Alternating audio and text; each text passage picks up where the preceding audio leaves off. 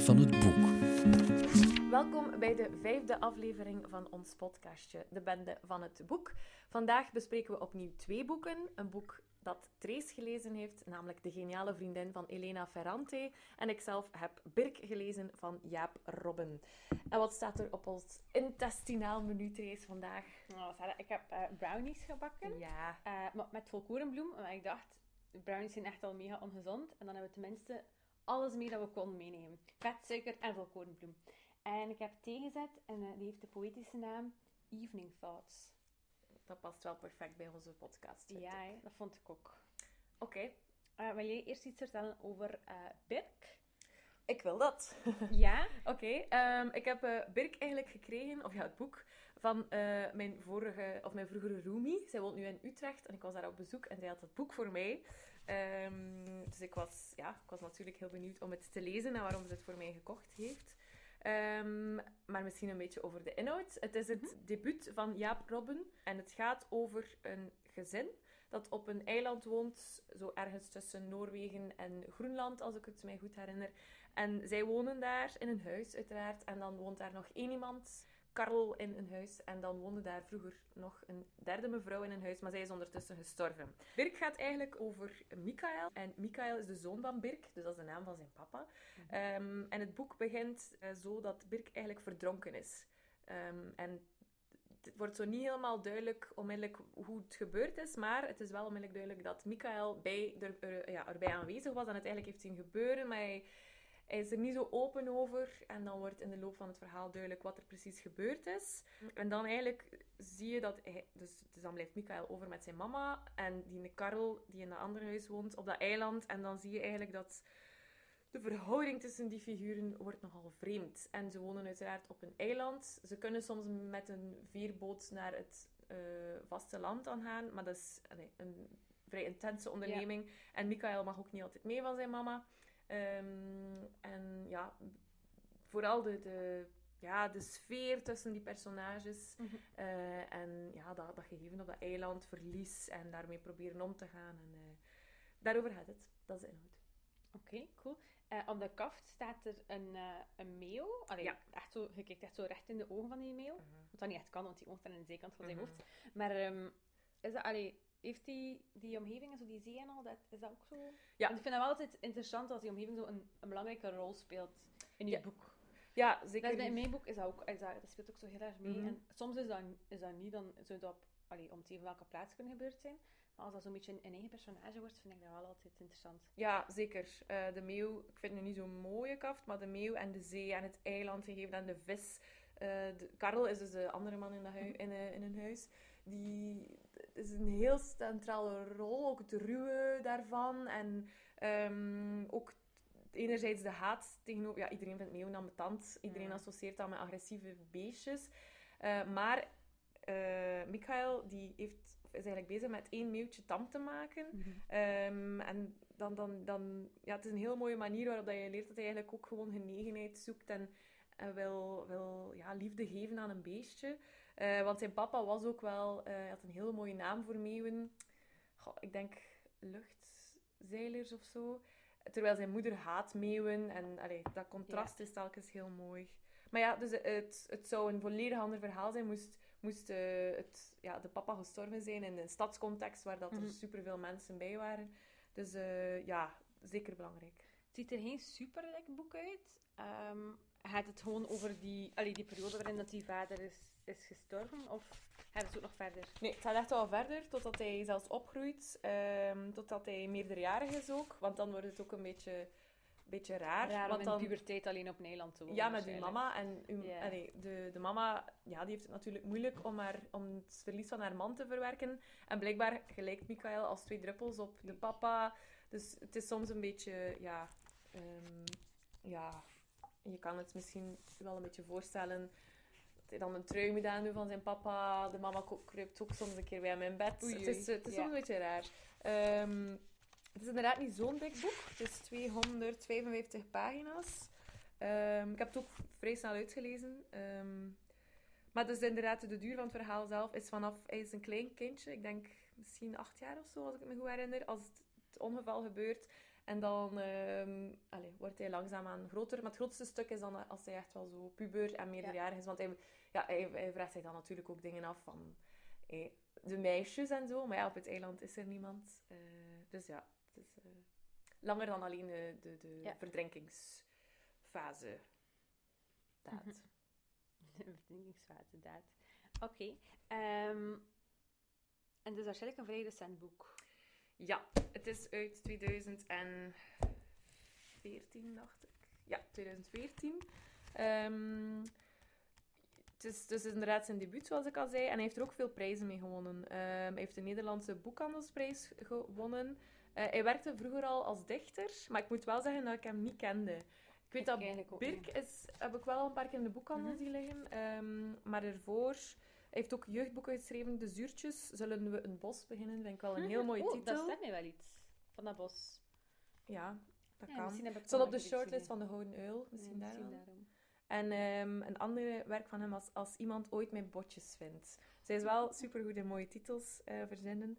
Het is ook vertaald in het Duits en het Engels. Eh, in het Engels is de titel iets duidelijker. Iets in de zin van... ehm, How to Love Me of zo. Eh, dus dat allee, toont het wel meer de thematiek aan van die Mhm. moeder-zoon uh, Ja, Karel-relatie. Maar als je het nu zo ziet, Birk, Birk, en dan die ja. het kan echt overal Ja, over gaan. hè. Want ik, ik allee, het is een, een Scandinavische naam, maar als, als ik het kreeg, dacht ik...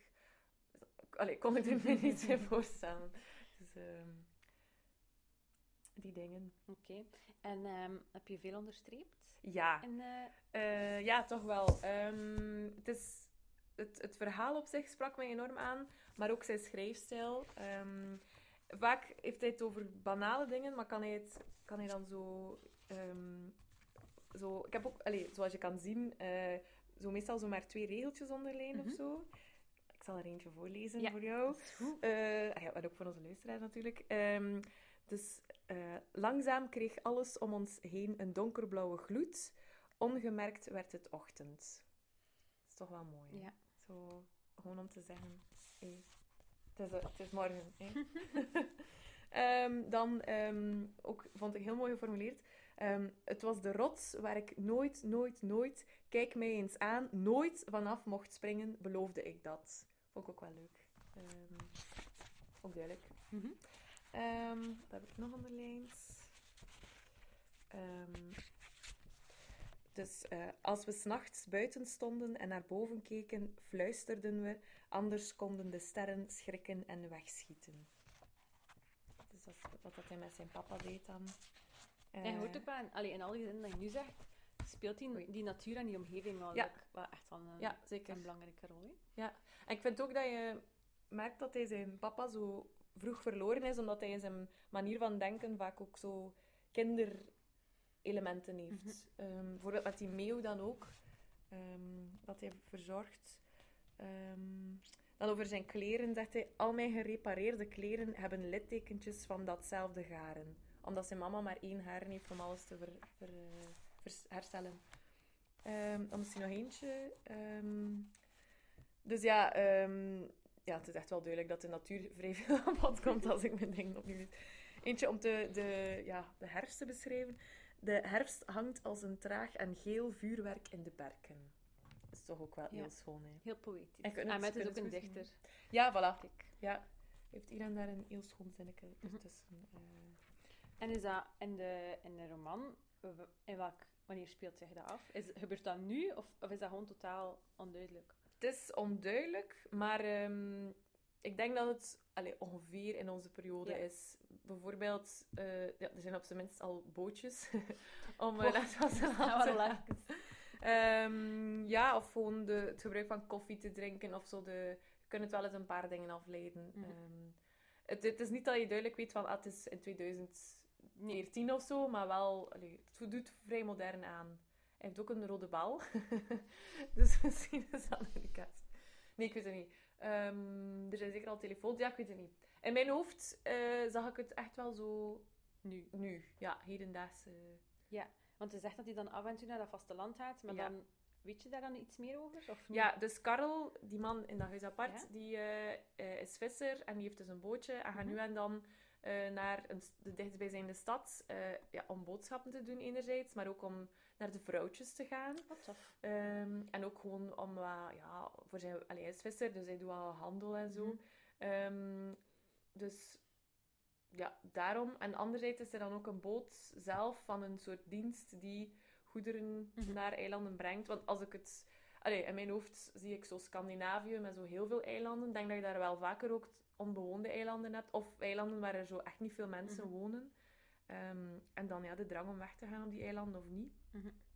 Dus ehm, ja, ik heb wel de indruk dat je, het- dat je het echt graag gelezen hebt. Ja, zeker. Eh, ik heb het eh, in drie dagen uitgelezen, denk ik. Eh, ik heb er enorm van genoten, omdat ik het enerzijds een verhaal vond dat, je ook, dat ik ook nog nergens echt gelezen had, of nog nooit ergens iets Mhm. gelijkaardigs had gelezen. Ook de thematiek, het verlies, ook niet, kun, allee, niet kunnen omgaan met verlies, en ook gewoon graag gezien willen worden, en andere ja, levens, zal ik maar zeggen, want dat meent je dan, eh, graag zien. En ook die schrijfstijl, mooie zinnen, ook niet te ook nooit een, een passage te veel of zo. Ehm, nee, ik vond het echt wel, eh, echt wel goed. Dus ik denk wel dat ik, als ik nog werk van hem vind, dat ik het Mhm. zeker ook ga eh, lezen. Dus dank u, Janne. Het is een heel mooi cadeau. Sarah vergeet niet van de brownie te eten, hè? Nu, nu. Ik denk dat dat, dat geen bezorgdheid moet zijn. Oké. Oké, je hebt ook een boek gelezen. Ja. Ehm, waarover gaat jouw boek? Of ja, wat is jouw boek? Wel, het is de- het eerste boek dat ik dit jaar gelezen heb. Ja. Ehm, en dat is De Geniale Vriendin van Elena Ferrante. Ehm, dat is eigenlijk deel van een reeks, die de Napolitaanse romans, zoals ze zich Mm. afspelen in Napels. En dat is de eerste daarvan. Eh, en die Ferrante, dat is zomaar een schuilnaam, maar ik ga daar straks wat meer over vertellen. want Dat is eigenlijk Mhm. van nieuws geweest vorig jaar. Dat is eigenlijk een boek dat ik gekregen had. Ik had ook gekregen, zoals Mm. jij, voor mijn verjaardag van een paar vriendinnen. Dan hebben we een thema voor deze Ehm, podcast. Ja, inderdaad. Eh, ik denk dat ze het vooral grappig vonden om de geniale vriendin dan aan mij te Mm. geven. Dat ze mijn vriendin zijn. Eh, maar ik vond het eigenlijk wel leuk. En het is ook eh, een boek dat ik anders waarschijnlijk niet zo snel zou gelezen hebben. Mm. Het is zo wat gehyped en al. En meestal laat ik dat zo een beetje links liggen dan in de winkel. En meestal, ja, het is eigenlijk... Het was wel eventjes geleden dat ik nog een boek in het Nederlands gelezen had. Mm. En zeker vertalingen en al. Ik, allee, ik lees dat graag, maar ik ga daar niet automatisch naar op zoek gaan in de winkel. Ja. Dus daarom vind ik het wel leuk dat ze zoiets gegeven hebben aan mij. Het is ook wel echt gewoon een leuk boek. Allee, het leest vlot, het is een leuk verhaal. Plus ook Italië is ook gewoon leuk. Allee, als je zo die, die romans leest, als je nog in Ja. Napels geweest bent, dan, dan voel je dat zo wel zo van... Ah, zo is die sfeer daar. Mm. Dus dat vind ik dan ook wel ehm, tof. En waarover gaat het verhaal? Ehm, dus heel die reeks van die Napolitaanse romans gaat eigenlijk over een vriendschap tussen twee vrouwen. Mhm. En in deze roman gaat het echt over ehm, kindertijd tot adolescentie. Mhm. Dus ehm, het hoofdpersonage, allee, de persoon dat wij volgen in de roman, die heet ook Elena. En ehm, die is samen opgegroeid met een ander meisje in, in een buitenwijk van Napels. Allee, niet zo'n niet zo'n rijke buitenwijk, maar eigenlijk wel redelijk arme buitenwijk. maar alleen niet desastreus arm, maar gewoon arm. Oké. Allee, redelijk normaal voor die tijd, denk ik. Mm. Eh, dus speelt zich af ehm de jaren 50. Dus nog net na, net na de oorlog, fascisme en al. Dus Italië is wel redelijk arm op dat moment. Ehm, en dus die Elena groeit op en haar vriendin die heet Lila. Die heet eigenlijk niet echt Lila, haar echte naam was Raffaella, denk ik. Maar niemand gebruikt die echte naam. Eh, ik denk dat het ook iets typisch Italiaans is. Niemand gebruikt zijn echte naam Mm. in die roman. Of West-Vlaams. Wat vroeger had je toch ook Ja, Gabriella, dat was hier ook Habi. het is waar. Of, ehm, Misschien gewoon iets typisch volks. of iets typisch uit die tijd. Of iets typisch uit die tijd, dat Mhm. kan ook wel. Ehm, anyway, ehm, dus we volgen dan die twee meisjes. Ehm, en dat is echt wel een vrij bijzondere vriendschap, omdat die is eigenlijk, zeker in het begin, heel hard gekenmerkt door rivaliteit. Dus dat zijn zo de twee slimme meisjes van de klas. En die Lila, die is echt zo vrij slim van nature, weet je. Die, die weet gewoon alles, die doorgrondt alles. Die moet daar niet veel moeite voor doen, terwijl Elena, die is echt zo... Je, ziet dat heel die roman. Die is altijd aan het studeren, die is altijd bezig, die werkt daar heel hard voor. En dan, eh, dus in de lagere klas zitten ze samen op school. En dan ervaart ze wel zo van, ik ga nooit beter zijn dan Lila, maar ik kan wel beter zijn dan al de rest. Dus Ja. die is daar zo wel vrij mee bezig. En die rivaliteit, dat bindt hen ook wel zo wat samen. Oké. Dus ik dat ze elkaar zo in het oog willen houden, zodat Ja, de ander het zeker niet beter gaan doen. Ehm, dus zo begint dat wel. Maar die hebben elkaar ook precies zo wat nodig als een spiegel. Weet dat ze als ze iets Mm. alleen doen, dat, ze het zo, dat het niet echt is als, het, als de ander het niet gezien heeft. Mm. Ehm, maar dan op een bepaald moment is de lagere school is afgewerkt. Die Lila, dat is de dochter van de schoenmaker, die, die mag niet verder studeren. Ook al is dat like, het geniaalste kind Mhm. van heel Zuid-Italië waarschijnlijk. Ehm, en die Elena, die mag dat wel. Ja. Dus dat wel altijd wat spaar rond en die moeder klaagt zo'n beetje van, ja, hij is toch nog niet gaan werken. Mm. Maar die, die verkrijgt eigenlijk wel altijd dat ze mag gaan verder studeren. Waardoor dat zij ook zeker tot op haar 16 naar school gaat, wat dat wel vrij uitzonderlijk is voor, allez, voor die tijd en Ja. zeker voor een meisje. Mm. En dan, dan zie je zo dat die twee eigenlijk uit elkaar beginnen te groeien. Allee, ze beginnen niet vriendschappelijk uit elkaar te groeien, maar hun levens beginnen helemaal anders uit te zien. Dus die Elena die gaat naar school, die studeert echt insane hard. Ik denk niet dat ik ooit zo mijn best heb moeten doen. Nee, dat is echt zo opstaan om vijf uur 's morgens en beginnen Oh. studeren. Niet in Mm. examens of zo, maar gewoon. Mm. Dus dat is, ehm, dat is wel heel hard aanwezig dat hij daar zo zot mee bezig is. Ehm, en dan krijgt ze ook wat minder tijd om, om bezig te zijn met die Lila. In het begin probeert Lila zo nog wat mee te doen. Die leert zo op haar eigen wat Latijn, op haar eigen wat Grieks, wat dan Wow, mega gek is. Maar ehm, op een duur ze zo, like, zo wat andere dingen. Dan wil een eigen schoenfabriek beginnen met haar broer. Dan trekt ze wat schoen. En uiteindelijk uh, is ze like, haar zin gezet op gewoon vroeg trouw. En daarmee eindigt ook die eerste roman. Uh, Oké. Wanneer dat ze trouwt met een vrij goeie partij. De zoon van de kruidenier. Maar dat is wel zo'n beetje de, de meest fancy man van, de- van de week. En ja. Dus uh, Dus heeft het wel goed gedaan. ja. Ja, dus daarmee eindigt het dan. Ehm, en het gekke erbij, dus die Lila, die is... Eigenlijk, die blijven altijd rivaal, want in het begin is Lila de slimste. Ja. Eh, en dan Elena gaat- mag dan wel verder gaan daarin Ja. en. En dan wordt ze waarschijnlijk ook... Allee, ze weet meer, gewoon omdat ze er Ja. mee bezig is. Maar op dat moment begint ehm, Lila plotseling heel knap te worden, eigenlijk. Ja. Dus als jong meisje was hij altijd zoiets als zo wat magere dingske. Allee, zo niet, niet, niet speciaal of zo, maar als hij ouder wordt, wordt hij zo plotseling waanzinnig knap. En ehm, dus dan, die rivaliteit blijft er dan toch Ja. sowieso nog. En zeker omdat die, die Elena heeft like, echt zo een vrij laag zelfbeeld. En dat is zo super herkenbaar. In die puberteit zit Ja. Allee, de manier waarop ze over zichzelf praat in die puberteit, ik denk dat dat echt... Ik denk als je dat leest als vrouw, dat je allemaal zoiets hebt van ja, het is waar, dat was echt een goede periode. Hm, Dus dan komt dat er ook wel nog bij. Oké. En ben je nu geprikkeld om de volgende boeken te lezen? Ja, eigenlijk wel echt. Hm. Alleen er gebeurt zo helemaal op het einde ook nog niet dat je denkt van oeh, amai, wat gaan ze daarmee doen? Ja. Ik ga niet zeggen wat. Nee. Ehm, maar ik heb ook wel echt al goede dingen geho- gehoord erover. Ja. Ehm, dus ik denk wel dat ik ze ga lezen, maar gemak. Misschien dan de volgende vakantie of zo. Ja. Ehm, want het leest ook wel super vlot. Het is ook niet zo dik, hè? nee, ik heb het opgeschreven. 335 pagina's. Hm. Dat, dat valt wel mee. Ja. En het is wel zoiets, als je dat s'avonds in je bed leest, allee, dat gaat. Je kan je makkelijk nog drie hoofdstukken Ja. lezen zonder, dat je, zonder dat je te veel wordt. Mhm. En de, dus de auteur heet ook Elena. Is dat een bewuste Ah, wel. keuze? Of... De auteur heet eigenlijk niet Elena. Elena Ferranti is een schuilnaam ehm, Mhm. van een auteur. En dus die, die wou liever anoniem blijven. Maar Ja. dan vorig jaar was er een onderzoeksjournalist die dacht dat dat zijn taak was om even uit te volgen wie dat, dat was. Wat dat eigenlijk, allee, eigenlijk totaal niet correct is. Maar dan heeft hij gewoon zo een geldstroom gevolgd. En eh dat is uitgekomen dat hij eigenlijk een Duitse vertaalster is. Mhm. Ja. En die heeft die naam genomen. Ik weet niet. Dus in principe ja, heeft eigenlijk zowel Elena Ferrante als Elena in de roman uitgevonden.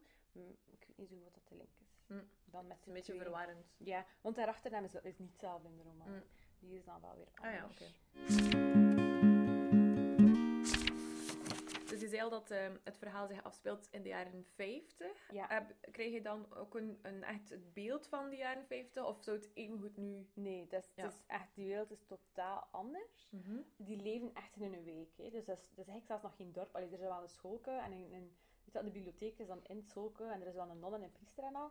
Maar die gaan daar nooit uit. Ehm, ik denk dat het pas is als Elena naar de middelbare school gaat. Dus dan is ze 12. Mhm. Dat zij buiten in de week gaat. Dat zij dus Na- Wow. Napels zelf ziet. Ja, ja. Dus zij woont eigenlijk in Napels, maar ze heeft Napels nog nooit gezien. Hm. Je kunt je dat bijna niet voorstellen. Die heeft bijvoorbeeld ook, dus in Napels, ze ziet pas op haar 14 of zo, denk ik, de zee. Hm.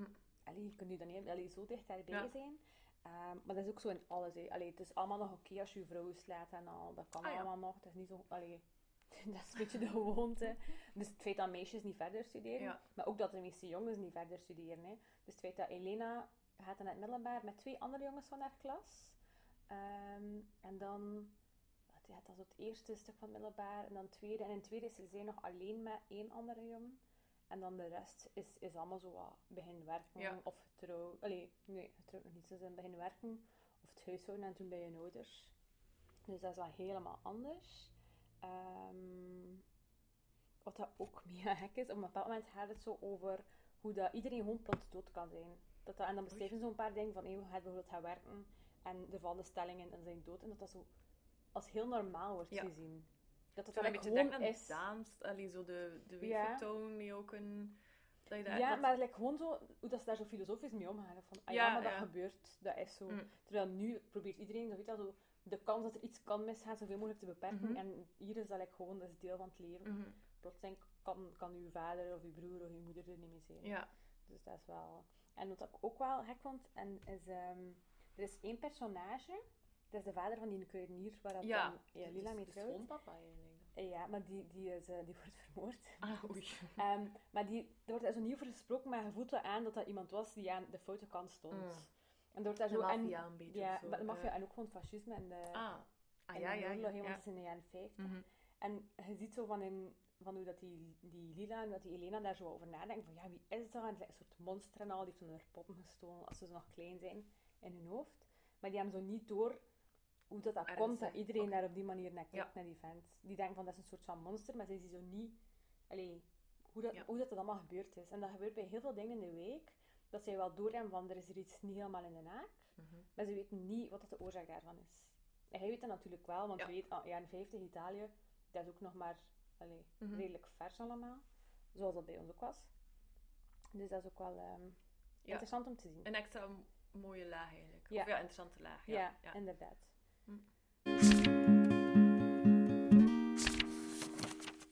Klinkt als een heel boeiend verhaal op zich. Mhm. En de schrijfstijl, zat het daarmee? Heb je dingen onderlijnd? Ik heb eigenlijk niets onderlijnd.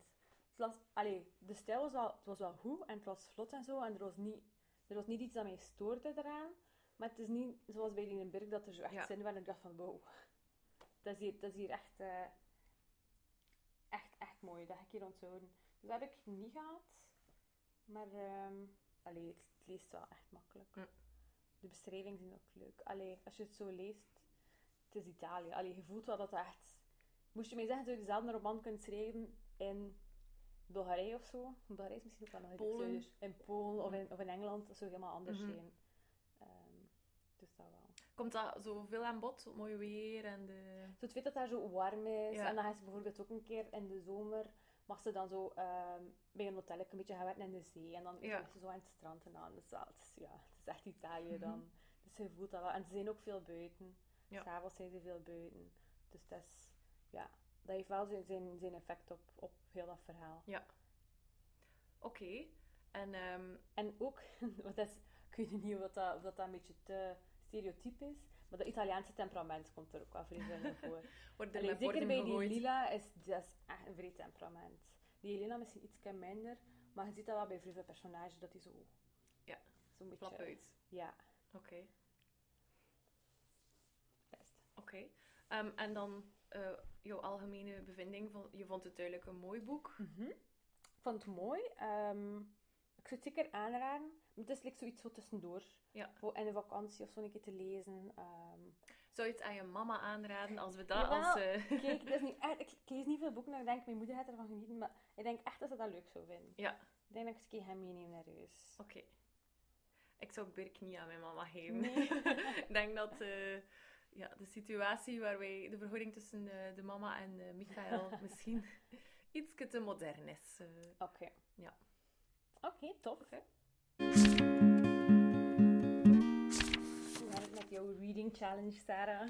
Ehm, wel, ik heb ondertussen twee nieuwe boeken. Eentje is het boek dat we met onze boekenclub lezen. Mhm. Dus dat is Charles Dickens. Maar ik ben niet zo'n grote fan.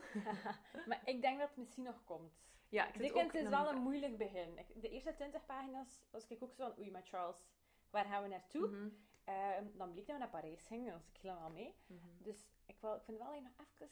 Maar sowieso, hè. Ja, en Ja. ik hoop dat je er nog in komt, want ik vind het eigenlijk wel leuk. Oké. Ja, het is nog een week en een half, Twee weken is het nog nog, twee hè? weken. Oké, maar ik, wel ik, sowieso, ik ben koppig genoeg om een boek uit te Oké, lezen. ik ben blij. Ehm, en dan ehm, heb ik ook ehm, een klein leven gekocht van Hanya Yana, Yanagihara. Bijna Wow. in één keer. Bijna in één keer. Ehm, en dat vind ik gelukkig iets interessanter. Dus ik verlang al totdat Dickens erdoor is. Eh, maar wie weet, ja, zeg ik eh, Ja. tijdens onze volgende podcast, waarin dat we zullen onze diepgaandere mening geven over Dickens. Iets helemaal anders. Yes. En Trace, wat ben jij aan het lezen? Eh, ik ben nu ook bezig in Dickens. Ik denk dat ik alweer in een derde zit. Ik ben wel al mee. Oké. Dus ik ben blij dat Dus ik een mee- derde is de, de Want nee, ik denk dat ik na 30, 40 pagina's of zo mee was. Ah ja, Dus allee, soms moet je een beetje tijd geven. Hè. oké. En ook een keer wat, wat langer. Allee, als je altijd in, ik weet niet of je altijd in kleine stukjes leest of niet. Nu gewoon in mijn bed totdat ik in slaap val. Ah ja, ja maar bij Charles je misschien wel nog staan. Ja. dus ik zou me gewoon, Daarom is die ik zou me gewoon een keer een uurtje zetten en dan zien hoe ver dat je geraakt. Volgens mij ga je dan nog meer. eh, Oké, dank voor de tip. Ja. En ik heb, ehm, Charles is al mijn boek 3 van 2017. ja. Ik heb tussendoor ook nog voor Annie en Zoe gelezen van eh, J.D. Salinger. Dat vond ik ook wel leuk, maar ik was ook een beetje teleurgesteld in het einde. Oei. Ja, dat is like, ja, ik had dat, ik had dat eigenlijk bijna nooit. Ehm, maar het gaat zo... Franny en Zoe, dus, dat zijn... eh, Franny is de zus en Zoe is de broer. En Zoe is kort voor Zacharias, denk ik. En die zijn de twee jongste kinderen van een gezin van zes of zeven. En die zijn allemaal zo vrij existentieel bezig. En je weet dat is een beetje jaren 50. Ze zijn, allee, ze zijn twee heel intelligent, wat dat dan eigenlijk niet altijd zo goed is voor je mentale gemoedsrust. Ja. En die, die Franny is ook zo bezig met zo'n beetje religieuze experimenten in haar hoofd. En dan, eigenlijk, het is een, het is een novelle van 130 pagina's, maar er zijn eigenlijk maar drie of vier scènes in dat Wow. boek. Dus al die scènes worden al vrij minutieus beschreven en de dialoog en al. Ehm, en die is ook zo bezig met zo, ja, een soort van religieus probleem met haar hoofd. Dat eigenlijk ook een beetje... Eigenlijk heeft er ook wel mee te maken dat ze zo wat een beetje opgroeien, leren omgaan met de wereld waarin hij leeft en al. Maar ik vind de uiteindelijke oplossing, vind ik dat, dat ik iets van... Dat is niet toch geen oplossing?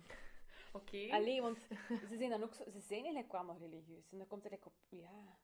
Nee, ik was een beetje teleurgesteld in het einde. Maar ik vind het is wel echt mooi geschreven en goed gedaan en al. En, en het detail dat hij in eh, een novelle van 130 pagina's kan steken, uiteindelijk is dat niet zoveel. Nee, Vind ik wel echt, dat is echt wel mooi. oké. Ik vond het wel al mooier dan The Catcher in the Rye. Maar het is ook wel heel lang geleden dat ik dat nog gelezen heb. Toen vond ik dat een beetje overroepen. Sorry guys. Eh, maar ik denk, misschien moet ik dat dit jaar ook nog een keer proberen. Oké, dus wel een aanrader. Ook voor tussendoor. Ja. Ja. En wel dat je er langer over doet dan dat je zou denken. Mm. Want je denkt zo, ah, 130 pagina's, Ja. tussendoor. Maar omdat, net omdat het zo gedetailleerd is, Oké. en veel dialogen en veel, zoals soms wat theoretisch, Mhm. dan doe je er wel iets langer over. Oké, Mhm. dus misschien wel in een volgende podcast. Wie weet. Ah, maar ik heb nu al alles verteld. En dan voor daarna heb ik ehm, nog een, een boek dat ik onlangs gekocht heb in eh boekhandel Theoria in Kortrijk. Ja. Die is helemaal vernieuwd. Het is echt super. ja, ik heb foto's gezien. Het is super mooi. Dus ik ben al een keer op bezoek geweest. Ik vond dat dat moest. En dan heb ik ehm, een boek gekocht.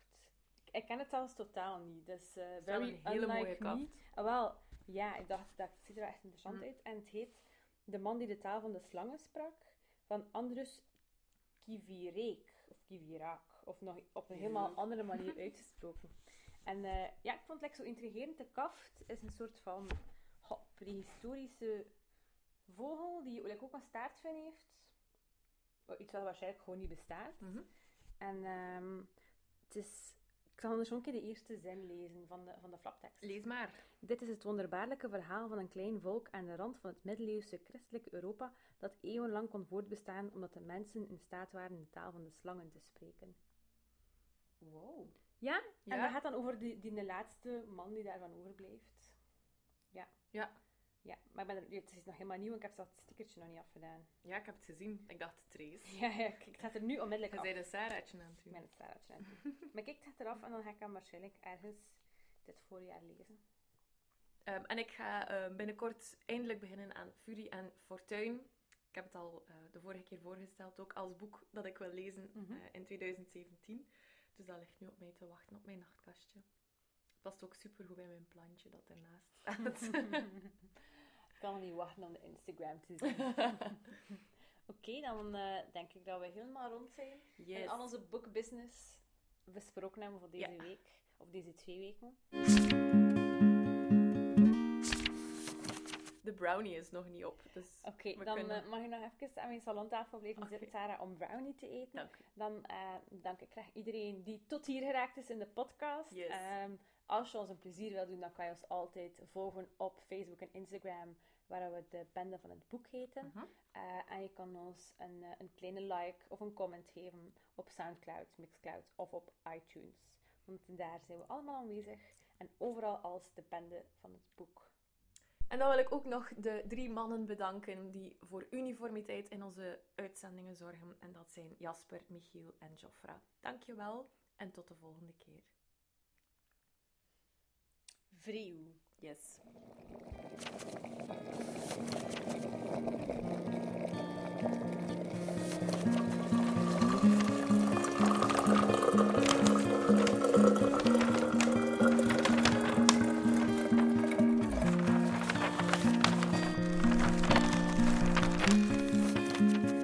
Einde van het boek.